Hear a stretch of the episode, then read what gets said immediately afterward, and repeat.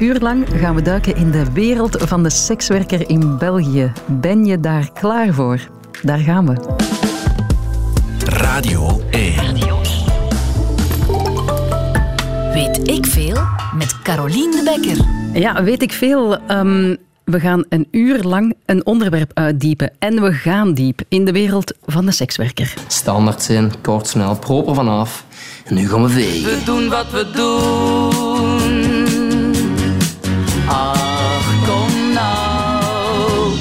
Doen wat we doen. Zo was haar tijd wel voorbij. Of voor. Uh, Astrid Nijg en Ik doe wat ik doe. Een nummer uit 1974 gaat natuurlijk over prostitutie. Uh, sekswerk. Hans van de Kandelaren. Je boek je had je boek over sekswerk in België heel graag Ik doe wat ik doe genoemd. Hè? Maar helaas. Ja, dat was de bedoeling. We hebben Astrid Nijg gecontacteerd met de vraag van uh, mogen we die titel gebruiken? Dus de eerste strofe van uw refrein, Ik doe wat ik doe. En dan bestond er al een boek met uh, titel Ik doe wat ik doe. Dus hebben we eigenlijk een tweedehandskeuze gemaakt. Namelijk de tweede strofe van het refrein. En vraag, en vraag niet, waarom. waarom. Ja. en vraag niet waarom. Dat is inderdaad de titel van je boek. Je bent echt ondergedoken. Enfin, ondergedoken. Je hebt heel die branche, sekswerkbranche in België, uitgespit. Um, je hebt daar hoe lang over gedaan? Mm, drie jaar. En het afgelopen het boek is nu één jaar oud. Ik ben eigenlijk nog altijd bezig met, met sekswerkonderzoek. Dus in, inmiddels ben ik vier jaar ver. Vier jaar ver? Is, ja. ja, want ik, ben, ik heb even... Ik dacht, ik ga ook wat research doen. Uh, ik begon rond te surfen. Poeh, dat is breed. Want wij denken vaak aan raamprostitutie, maar wat, wat valt er allemaal onder die branche? Dat was een vreselijk ambitieus boek. Ik denk voor de eerste keer in België een poging om heel reisverhalend, heel breed naar die sector te kijken. Dus ik, ben, ik heb gerezen langs alle mogelijke sekswerksegmenten. Van de minst georganiseerde markt, uh, dat is dan straatprostitutie, tot de extreem hoog technologisch georganiseerde uh, branche. En, en wat is dat, heel, webcamseks? Dan zit je in, ja, voilà, dan zit je in, in, in het gebeuren van het webcamseks. En, en, en, de derde partijen daarachter zijn dan CEO's en, en, en, en, en ICT'ers. En, voilà, maar zo breed gaat het. En per branche heb ik altijd geprobeerd om zoveel mogelijk sekswerkers te spreken. Mannen, vrouwen, transgenders. Uh, ik heb ook telkens gekeken naar de bedrijfsstructuur. Hè. We hebben misschien die gewoonte om te denken dat een sekswerker in zomaar in een vacuüm werkt, maar dat is niet zo. Daar zit een bedrijf achter en hoe mhm. ziet er dat uit en hoe wordt het geld verdeeld? En dan mondt het boek uit in een soort van debat. Hoe reflecteren wij luidop in België over prostitutie en wat doen we beleidsmatig en wat doen we niet? Ja, ja want beleidsmatig, als we even kijken, het is legaal. Je mag zomaar een, uh, een, een, een, sekswerker opbellen en langsgaan. Of gewoon langsgaan, binnenstappen. Uh, webcamseks mag ook dus, allemaal. Ja. Dat, maar dat is niet overal in Europa. Dus je, je mag sekswerker zijn en vooralsnog mag je ook nog klant zijn in België. Mm. Wat strafbaar is, zijn de derde partijen. Dus... Um, de uitoefening van het beroep wordt enorm bemoeilijkt door de strafwetgeving.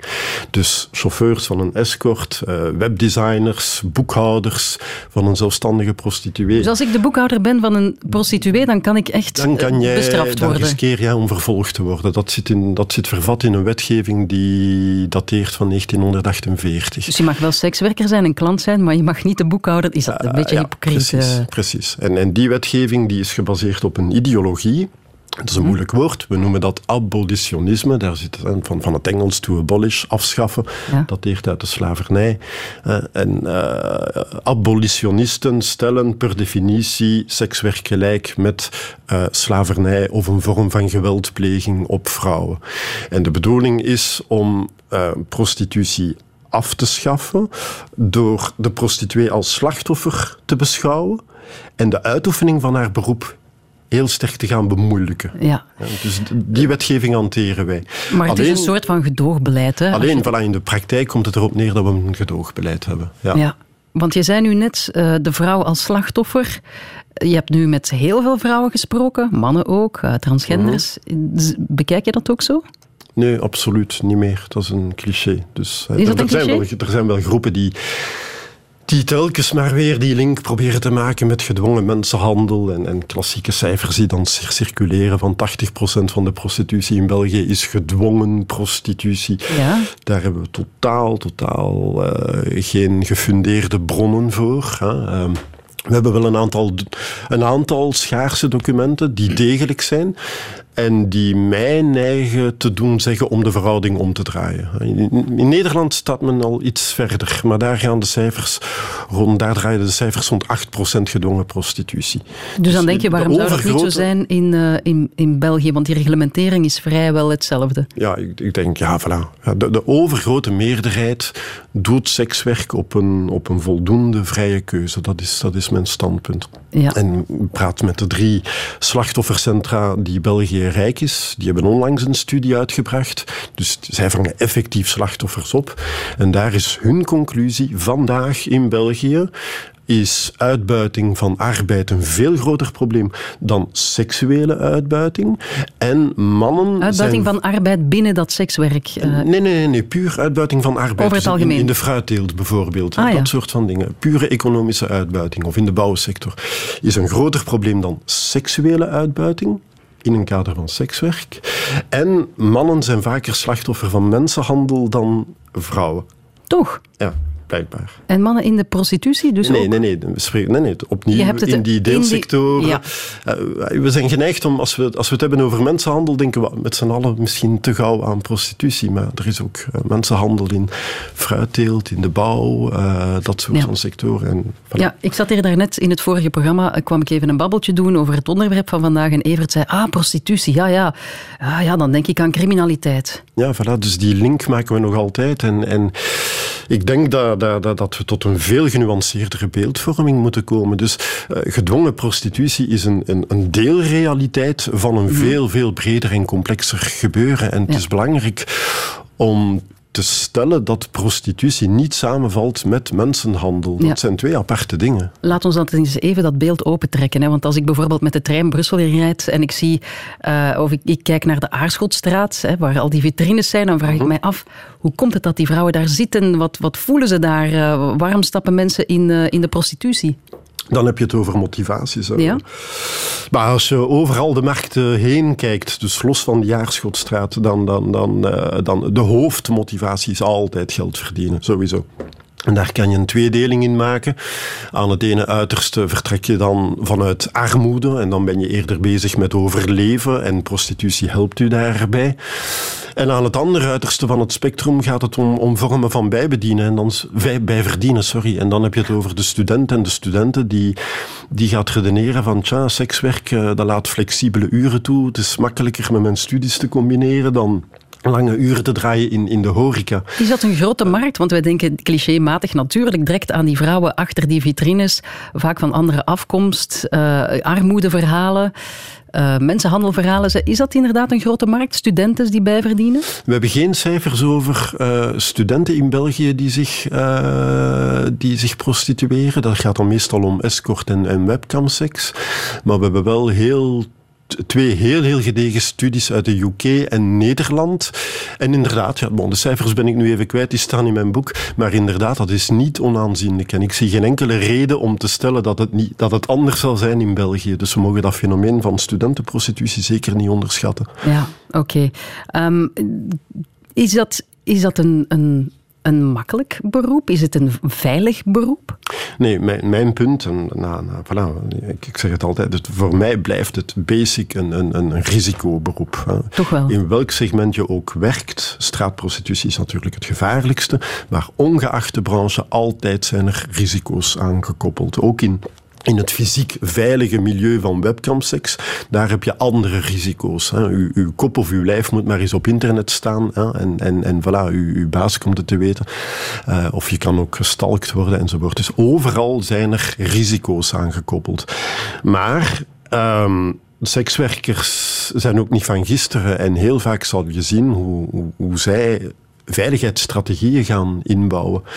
En dat varieert dan weer van, van branche tot, tot branche. Iedereen heeft daar wel zijn systemen bij. Oké, okay, dan gaan we eens even naar de meest gekende branche kijken. Hè. Um, de bekendste vorm, ja, de raamprostitutie. Daar valt heel veel over te vertellen en we weten er zo weinig van. Vooral ik als vrouw.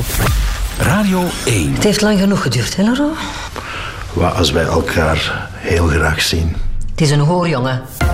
Weet ik veel. Ja, en hoor, dat horen ze zelf niet graag, dat woord. Is... is uh... Nee, ja. Een beetje een ehm, roepnaam. Nee, hooguit mag je dat gebruiken als geuzennaam, als wanneer er strijd voor meer rechten. Nee, nee, maar a priori horen ze dat niet graag. Dus het meer correcte woord is sekswerk, wat ook een ideologisch woord is, hè, dat opgekomen is in de jaren 70 in de Verenigde Staten en later in, of meteen daarna in Frankrijk. En dat het accent legt op werk. Sekswerk is werk. Ja. Uh, dat is de, de meer gepolijste term. Ja. Hans van de Kandelaren, hoor je hier, uh, heeft heel veel onderzoek gedaan naar sekswerk in België. Raamprostitutie, daar gaan we het even over hebben. Um, wat gebeurt daar allemaal binnen, Hans? Want dat is een wereld die voor mij gesloten blijft. Is dat, uh, ga je daar enkel binnen voor een snelle wip of hoe zit dat in elkaar?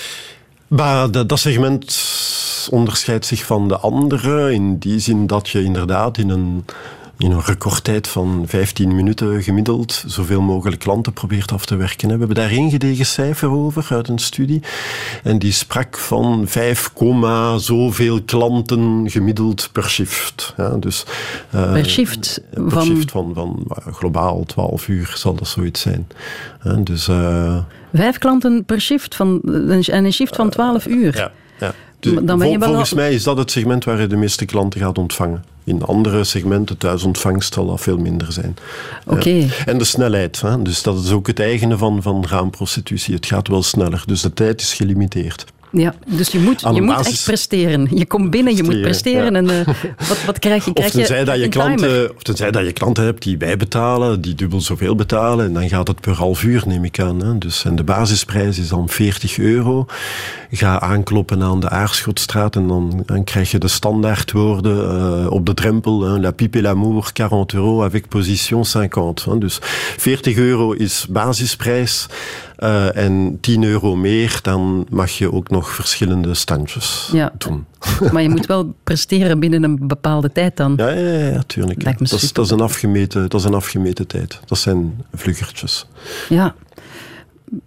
Ja, ik weet niet. Het lijkt me toch wel... Uh, zenuwslopend als je dat op een ja, bepaalde ja, tijd moet en, klaarspelen. En, ja, en, en, hoe die mechanismen dan effectief werken, daar, dat, daar had ik nog veel meer op, op, op dieper moeten ingaan. Het heeft te maken met, met een klik omdraaien in je hoofd, hoe, hoe je het doet. Uh, um, men, men, men, gaat een, een, sekswerkster, een sekswerkster zei mij, we gaan, we gaan het lichaam van de klant, niet de persoon van de klant, maar het lichaam gaan objectiveren. Mm -hmm. en dus uh, bekijk het als gynaecologe. Uh, die, die, die gaat ook anders om met een lichaam tijdens zijn beroep dan achteraf bij zijn vrouw thuis. Dus ja. hoe, het precies, hoe ze het precies doen, dat, dat, dat weet ik het niet. Maar er zijn wel blijkbaar systemen voor. Men kan, je moet het kunnen. Hè? Je moet niet, het iedereen, kunnen, niet iedereen kan het. Goed, als er een sekswerker aan het luisteren is, uh, via de Radio 1-app of 5680 mag je eens laten weten hoe dat dan precies gaat in je hoofd. Uh, altijd heel belangrijk om te, of, of interessant om te weten.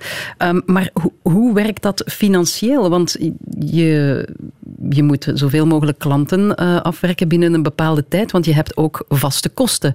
Als je aan raamprostitutie doet, hoe werkt dat precies? Huren de meeste prostituees zo'n vitrine met, met maar, kamer? Ja, globaal heb je twee systemen in, in België, want raambuurten zijn zeer divers. Hè, in Wallonië, Brussel, Vlaanderen. Globaal heb je een, twee systemen. Dus het ene is een zuiver verhuursysteem. Dus de prostituee gaat van de uitbater een kamer huren. En daar staat dan een, een, bedrag op, een vast bedrag, voor, voor een bepaalde shift. En die kan maximaal tot 12 uur gaan. Ja, en die uitbater, en, is dat dan de eigenaar van de woning? Of kan dat een nee, tussenpersoon niet per se. zijn? Dus de uitbater, uh, die kan ofwel de eigenaar van het hele pand zijn, ja, en die gaat dan op de bovenverdieping, in de Aarschotstraat is dat het geval Die gaat dan de bovenverdiepingen gaan verhuren als appartement. Of de uitbater kan ook gaan uh, huren van de eigenaar. En die huurt dan een commerciële ruimte. Ja. En die gaat hij dan verder doorverhuren aan de sekswerker. Ja. En daar staat dan een forfaitair bedrag tegenover hè, per shift. Of je hebt een ander systeem, dan zit je in Gent bijvoorbeeld. Daar, uh, daar worden de, de ramen gelijkgesteld met horeca. Dus formeel gaat het om cafés. En daar werkt de sekswerkster met uh, schamele arbeidscontracten. Dus formeel is zij geen prostituee, maar een dienster. Hè? Zoals mm -hmm. op café. Uh, voilà. Ja. Als we naar Brussel gaan bijvoorbeeld, dat is schandalig duur. Hè? Daar moet je wel wat presteren om, om je huur te betalen. Schrijnend. Antwerpen is top. Hè? Antwerpen zijn redelijke huurprijzen. Van, van 80 tot 120 euro per shift. Uh, de Aarschotstraat is de hoogste in België. 250 euro voor een shift van 12 uur. Dus 250 ligt, euro, dan ja, moet je... Ja, aan Wacht, de hè. uitbater.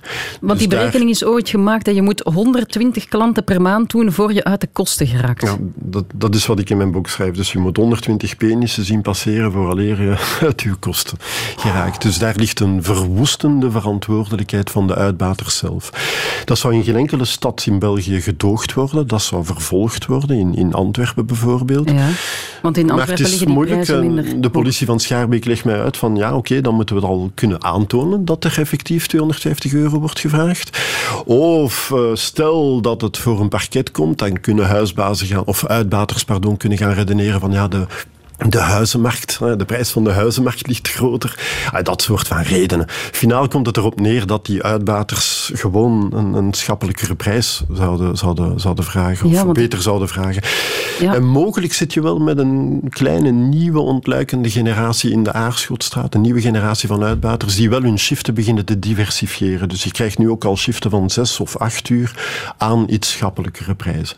Oké, er zit verbetering in het, eh, ja, in het maar systeem. er is nog wel een weg af te leggen hoor. Eh, Ja, maar de weg is al lang. In Antwerpen bijvoorbeeld is er de voorbije tien jaar wel heel veel gebeurd. Hè? Antwerpen is fantastisch. Antwerpen geldt wat raamprostitutie betreft. Ik Als, hoor als het jou graag het- zeggen.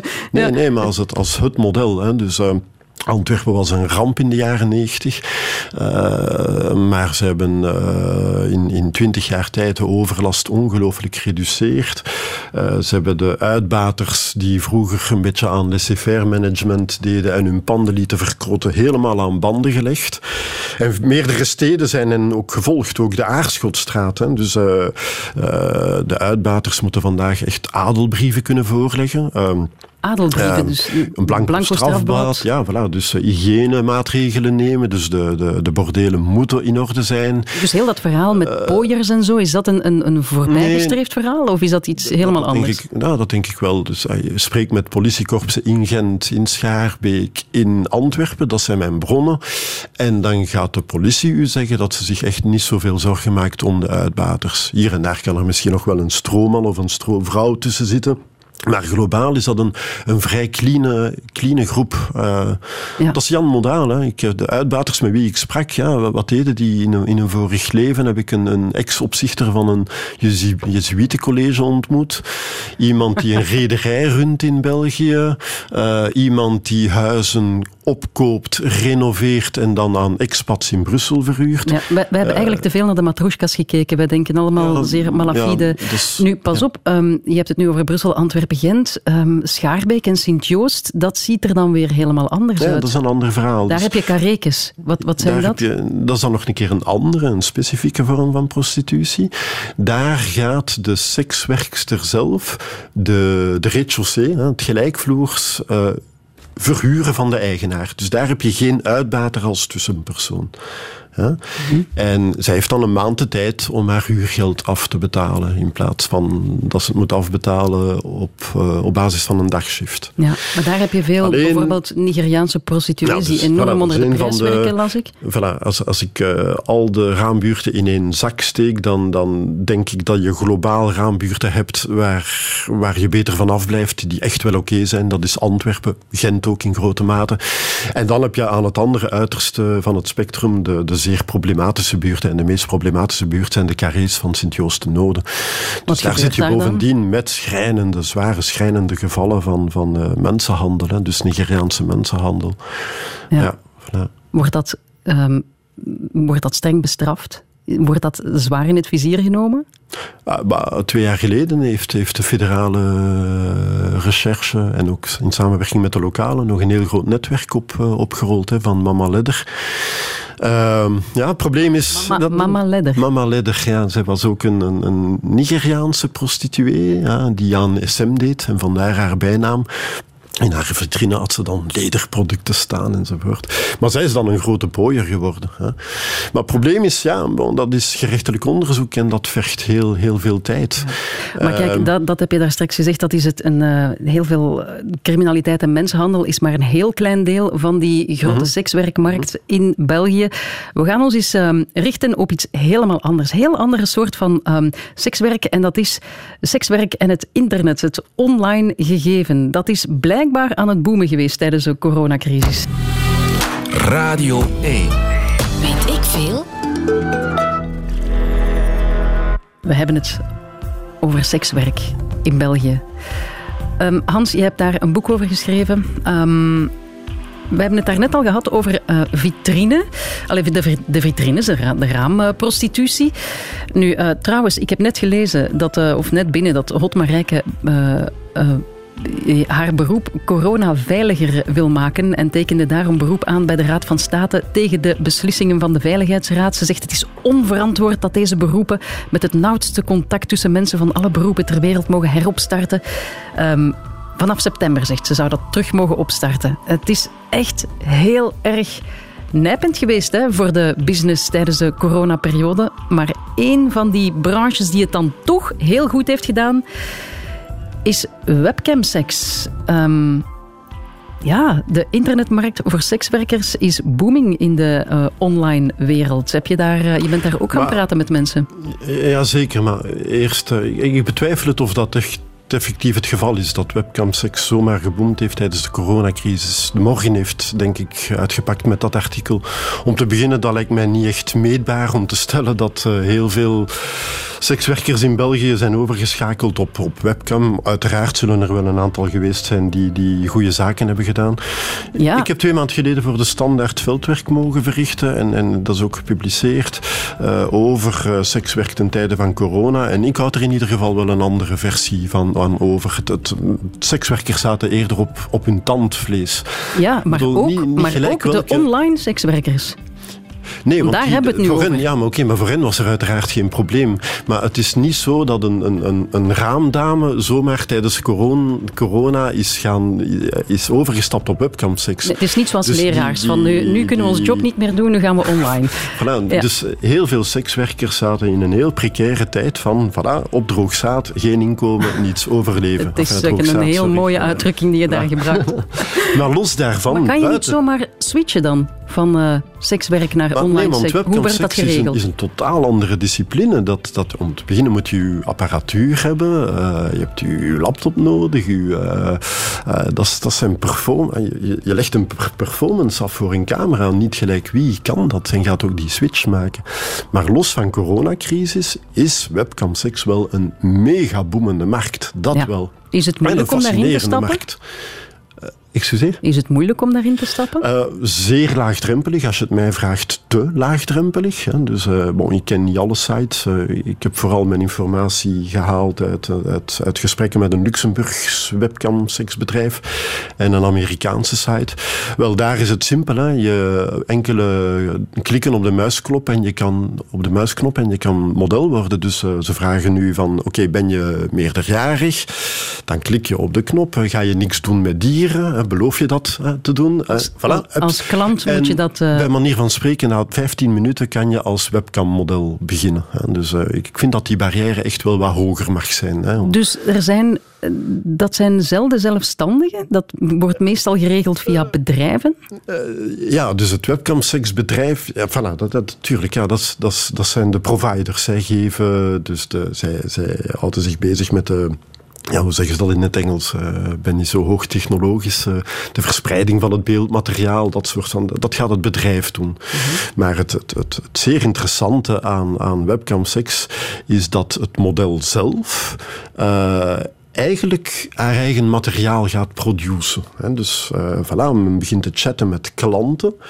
En men, men brouwt eigenlijk zijn eigen performance. Daar zijn dus nauwelijks derde partijen bij betrokken. Je doet dat gewoon vanuit je huiskamer. Ja, en het is quasi veilig, want als klant moet je inloggen. Eh, Wacht, veilig voor wie? Voor, voor de sekswerkers? Voor de sekswerker? Eh, ja, zeker fysiek veilig. Dat maakt het ook heel aantrekkelijk voor heel veel vrouwen. eh, dat is een groot verschil met, met prostitutie. Er is geen fysiek contact met de klant. Maar er zijn wel andere risico's. Hè. Dus, eh, ik geloof dat ik het daarnet al gezegd heb. Hè. Dus, eh, eh, stalking, gezicht staat op stalking. Voilà, je kan gefilmd worden, op, nadien op illegale sites gedropt worden en, en dat soort van zaken. Maar ook daar ga je zien hoe, hoe die webcam-sekswerksters veiligheidsmechanismen gaan inbouwen. Hè. Er zijn bepaalde programma's om illegaal gepost materiaal van, in- van het internet te gaan verwijderen en, en et cetera, et cetera.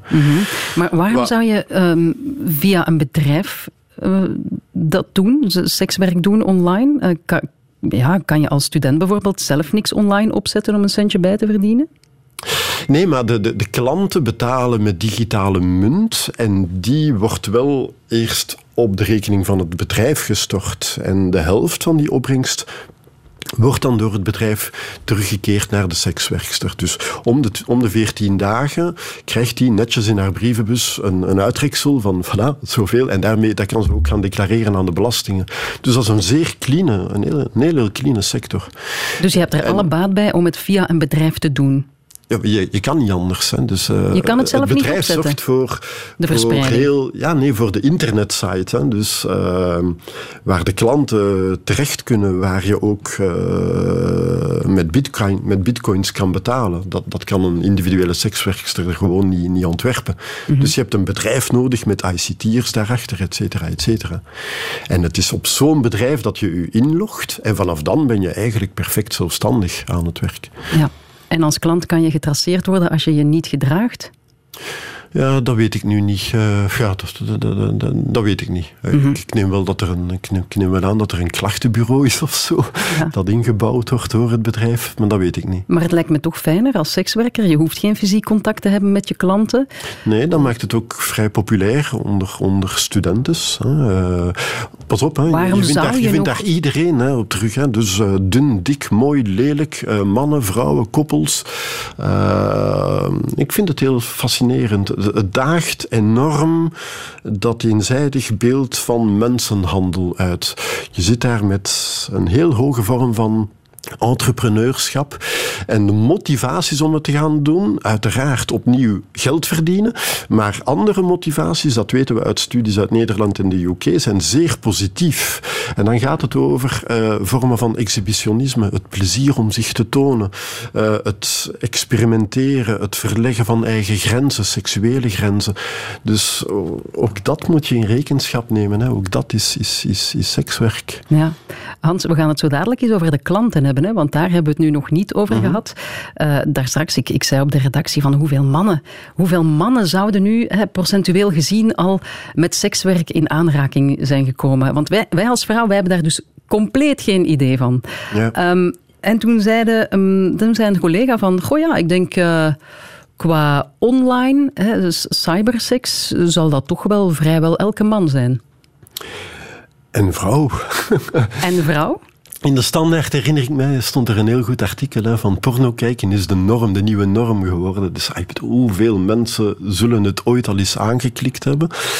En onder mijn vriendinnen vroeg ik het ook wel eens langs mijn neus weg. En, eh, en, en het antwoord was ja, tuurlijk Hans. Er- Er is ook een hele stroom van Ja. feministische porno, et cetera.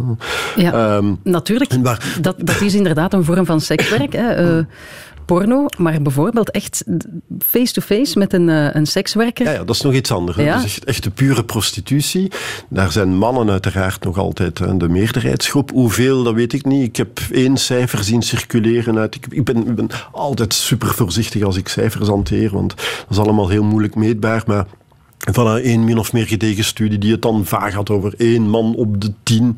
Ik krijg daar nu niet zoveel belang aan. Maar Heb je het nu over Vroeg- prostitutie in het algemeen? Ja, prostitutie. Dus met, met fysiek contact. Hè. En, en Ja. zonder fysiek contact, dat noem ik sekswerk.